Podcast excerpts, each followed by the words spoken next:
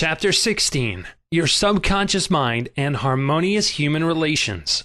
In studying this book, you learn that your subconscious mind is a recording machine, which faithfully reproduces whatever you impress upon it. This is one of the reasons for the application of the golden rule in human relations.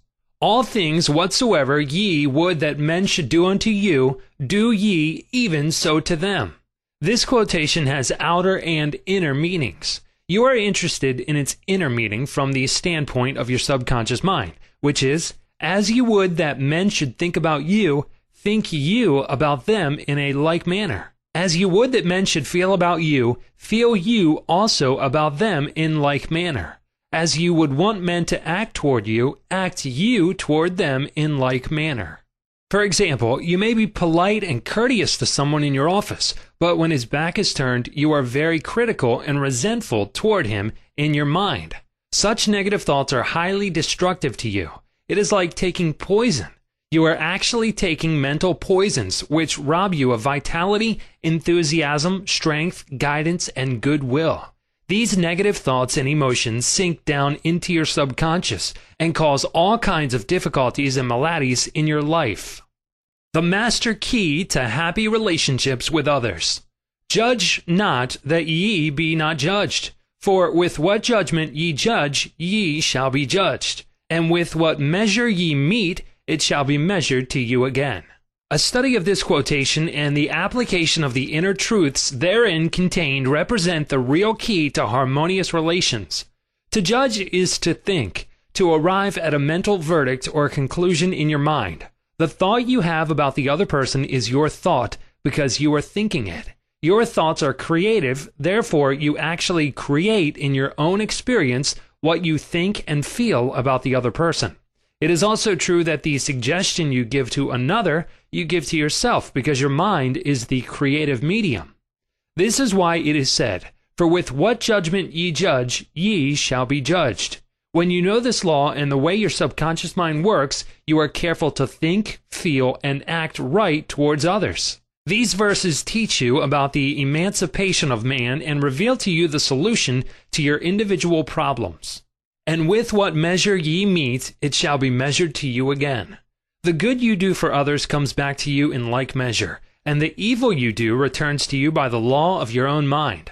If a man cheats and deceives another, he is actually cheating and deceiving himself. His sense of guilt and mood of loss inevitably will attract loss to him in some way at some time.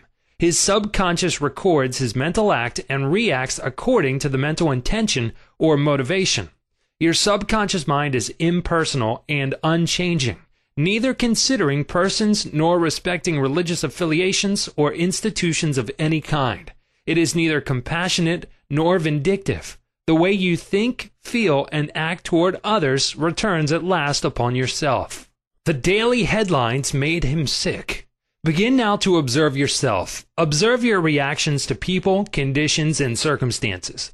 How do you respond to the events and news of the day? It makes no difference at all. The other people were wrong and you alone were right. If the news disturbs you, it is your evil because your negative emotions robbed you of peace and harmony. A woman wrote me about her husband, saying that he goes into a rage when he reads what certain newspaper columnists write in the newspaper. She added that this constant reaction of anger and suppressed rage on his part brought on bleeding ulcers and his physician recommended an emotional reconditioning. I invited this man to see me and I explained to him the way his mind functions, indicating how emotionally immature it was to get angry when others write articles with which he disapproves or disagrees. He began to realize that he should give the newspaperman freedom to express himself even though the latter disagreed with him politically, religiously, or in any other way. In the same manner, the newspaperman would give him freedom to write a letter to the newspaper disagreeing with his published statements. He learned that he could disagree without being disagreeable. He awakened to the simple truth that it is never what a person says or does that affects him, it is his reaction to what is said or done that matters. This explanation was the cure for this man, and he realized that with a little practice he could master his morning tantrums. His wife told me subsequently that he laughed at himself and also at what the columnists say. They no longer have power to disturb, annoy, and irritate him. His ulcers have disappeared due to his emotional poise and serenity. I hate women, but I like men. A private secretary was very bitter towards some of the girls in her office because they were gossiping about her and, as she said, spreading vicious lies about her. She admitted that she did not like women. She said, I hate women, but I like men. I discovered also that she spoke to the girls who were under her in the office in a very haughty, imperious, and irritable tone of voice. She pointed out that they took a delight in making things difficult for her.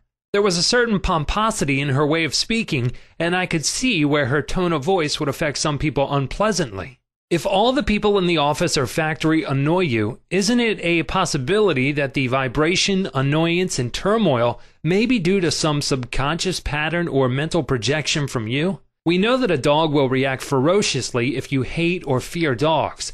Animals pick up your subconscious vibrations and react accordingly. Many undisciplined human beings are just as sensitive as dogs, cats, and other animals.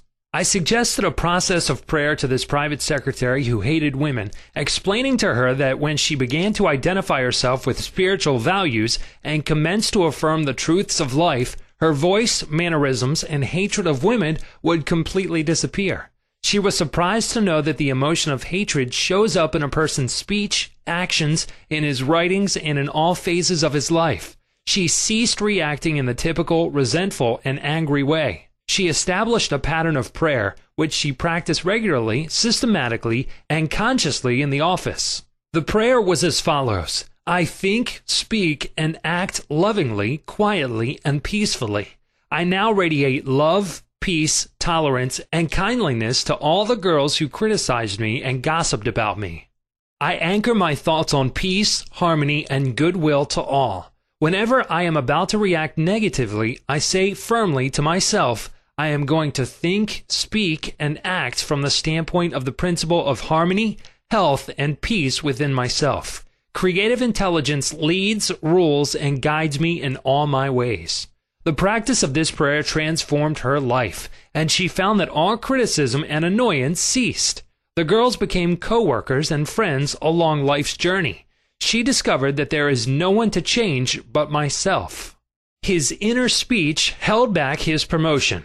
One day, a salesman came to see me and described his difficulties in working with the sales manager of his organization. He had been with the company 10 years and had received no promotion or recognition of any kind. He showed me his sales figures, which were greater proportionally than the other men in the territory. He said that the sales manager did not like him, that he was unjustly treated, and that at conferences the manager was rude to him and at times ridiculed his suggestions. I explained that undoubtedly the cause was to a great degree within himself, and that his concept and belief about his superior bore witness to the reaction of this man. The measure we meet shall be measured to us again.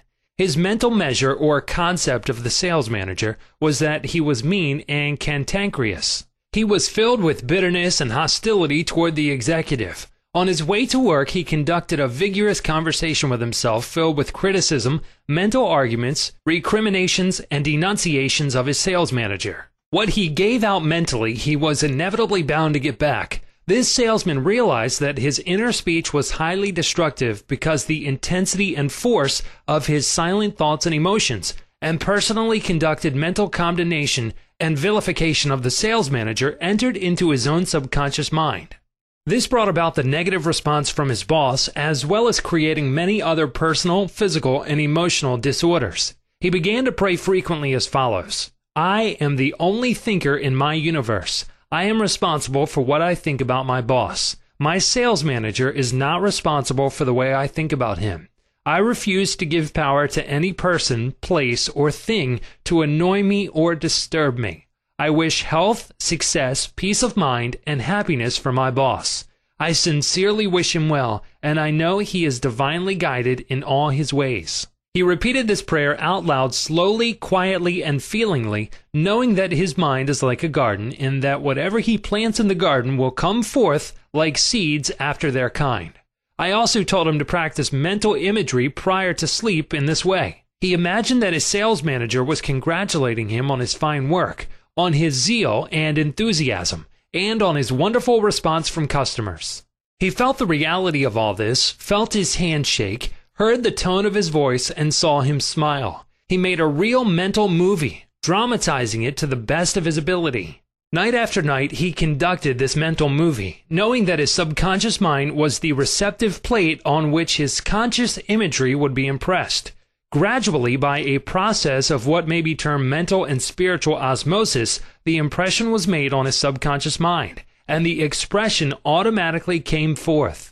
The sales manager subsequently called him up to San Francisco, congratulated him, and gave him a new assignment as division sales manager over 100 men with a big increase in salary. He changed his concept and estimate of his boss, and the latter responded accordingly. Becoming emotionally mature.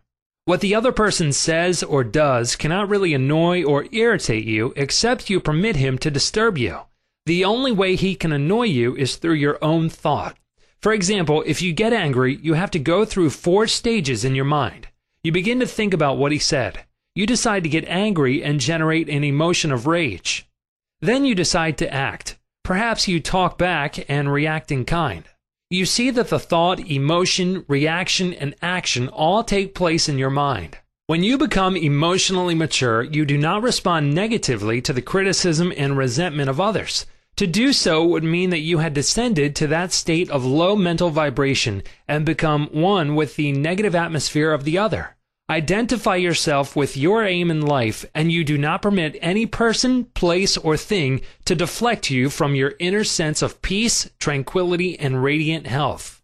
The meaning of love and harmonious human relations. Sigmund Freud, the Austrian founder of psychoanalysis, said that unless the personality has love, it sickens and dies.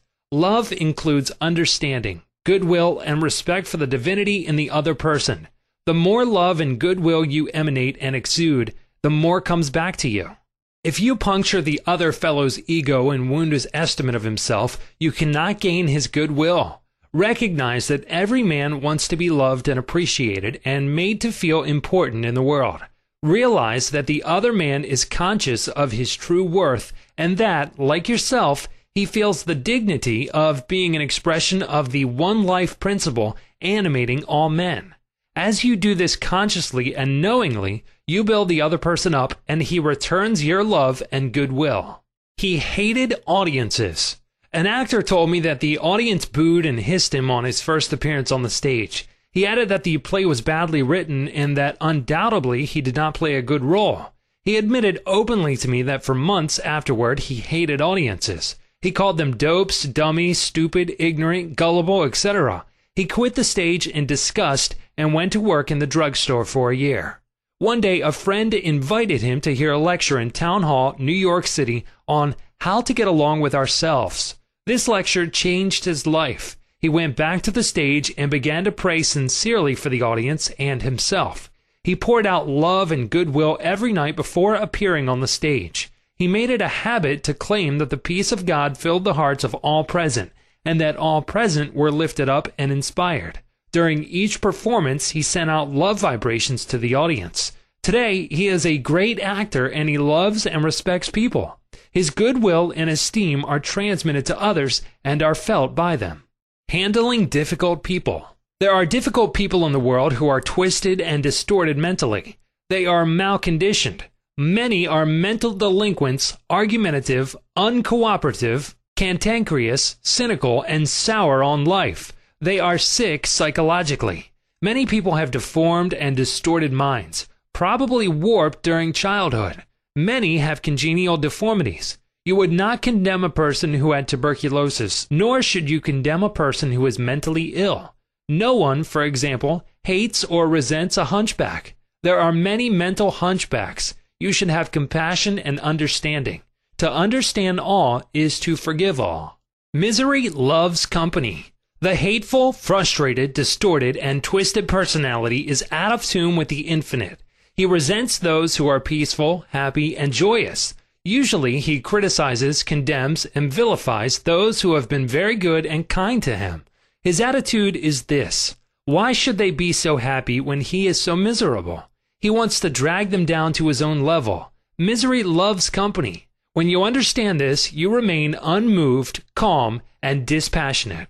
The practice of empathy in human relations. A girl visited me recently stating that she hated another girl in her office. She gave as a reason that the other girl was prettier, happier, and wealthier than she, and in addition was engaged to the boss of the company where they worked. One day after the marriage had taken place, the crippled daughter, by a former marriage of the woman whom she hated, came into the office. The child put her arms around her mother and said, Mommy, Mommy, I love my new daddy. Look what he gave me. She showed her mother a wonderful new toy. She said to me, My heart went out to that little girl, and I knew how happy she must feel. I got a vision of how happy this woman was. All of the sudden, I felt love for her, and I went into the office and wished her all the happiness in the world, and I meant it. In psychological circles today, this is called empathy, which simply means the imaginative projection of your mental attitude into that of another. She projected her mental mood or the feeling of her heart into that of the older woman and began to think and look out through the other woman's brain. She was actually thinking and feeling as the other woman, and also as the child, because she likewise had projected herself into the mind of the child. She was looking out from the vantage point of the child's mother. If tempted to injure or think ill of another, Project yourself mentally into the mind of Moses and think from the standpoint of the Ten Commandments. Appeasement never wins. Do not permit people to take advantage of you or gain their point by temper tantrums, crying jags, or so called heart attacks. These people are dictators who try to enslave you and make you do their bidding. Be firm but kind and refuse to yield. Appeasement never wins. Refuse to contribute to their delinquency selfishness, and possessiveness. Remember, do that which is right. You are here to fulfill your ideal and remain true to the eternal virilities and spiritual values of life, which are eternal.